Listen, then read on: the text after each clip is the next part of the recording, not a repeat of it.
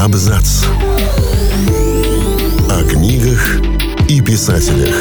О книгах и писателях. Всем привет! Я Олег Булдаков, и сегодня я расскажу вам о книге «Высотка» Джеймса Балларда. После Второй мировой войны Европа искала утешения в грезах о новом человеке. Существе не столько биологическом, сколько технологическом, живущем в симбиозе с машинами и городской средой. Многие архитекторы и градостроители верили, что несовершенную человеческую природу можно откалибровать искусственно, встроив ее в одну систему жизни всего города. Рассказываем об антиутопии «Высотка», в которой пытались построить новую классовую модель общества и о том, что из этого в итоге вышло. В 70-х британский писатель Джеймс Грэм Баллард написал целую трилогию городских катастроф, в которой изучал нездоровые отношения личности и города. Цикл начался автокатастрофой. Вы могли видеть экранизацию Кроненберга о сексуальном влечении человека к машине.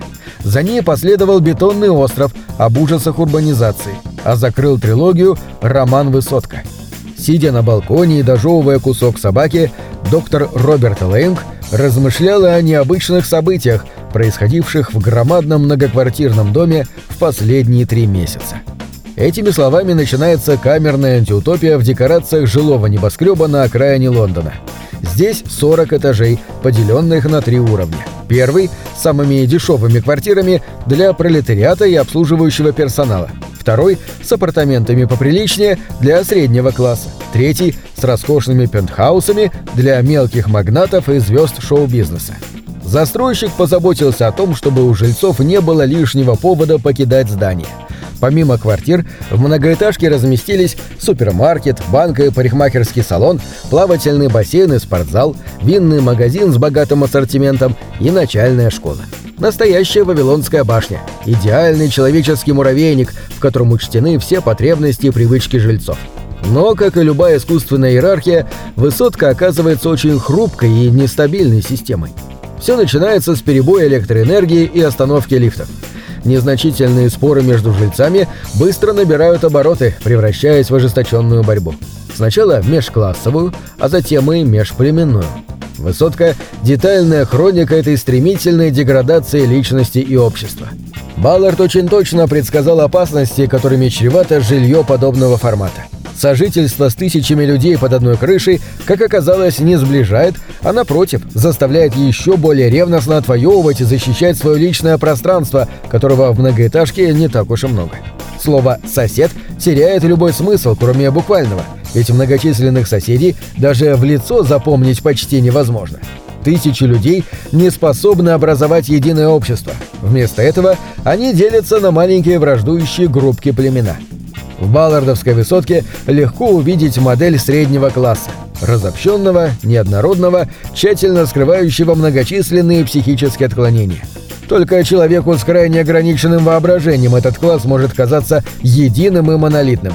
Однако роман не о политике и не об экономике.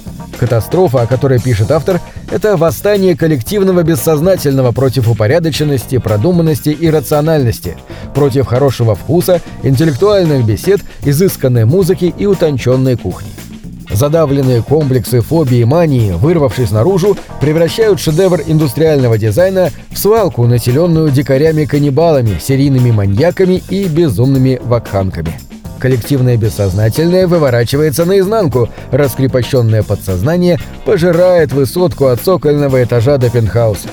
В автобиографии «Чудеса жизни», изданной незадолго до смерти писателя, Джеймс Грэм Баллард признается, что всю жизнь сохранял интерес к двум явлениям – психоанализу и сюрреализму.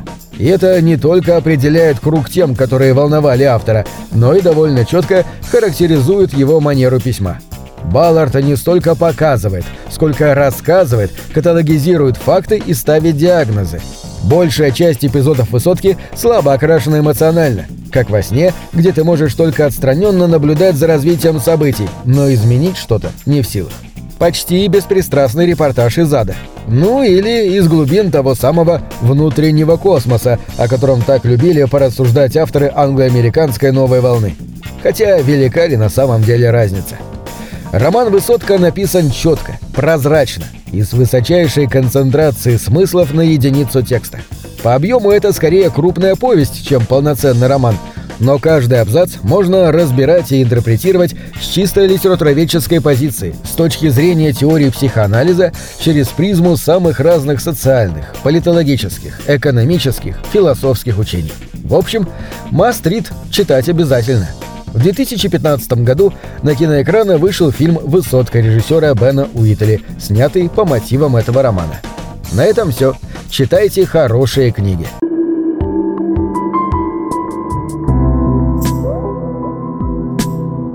Книги — это двери, что выводят тебя из четырех стен. С ними ты проживаешь другие жизни, а свою умножаешь в тысячу раз. Тысячу раз.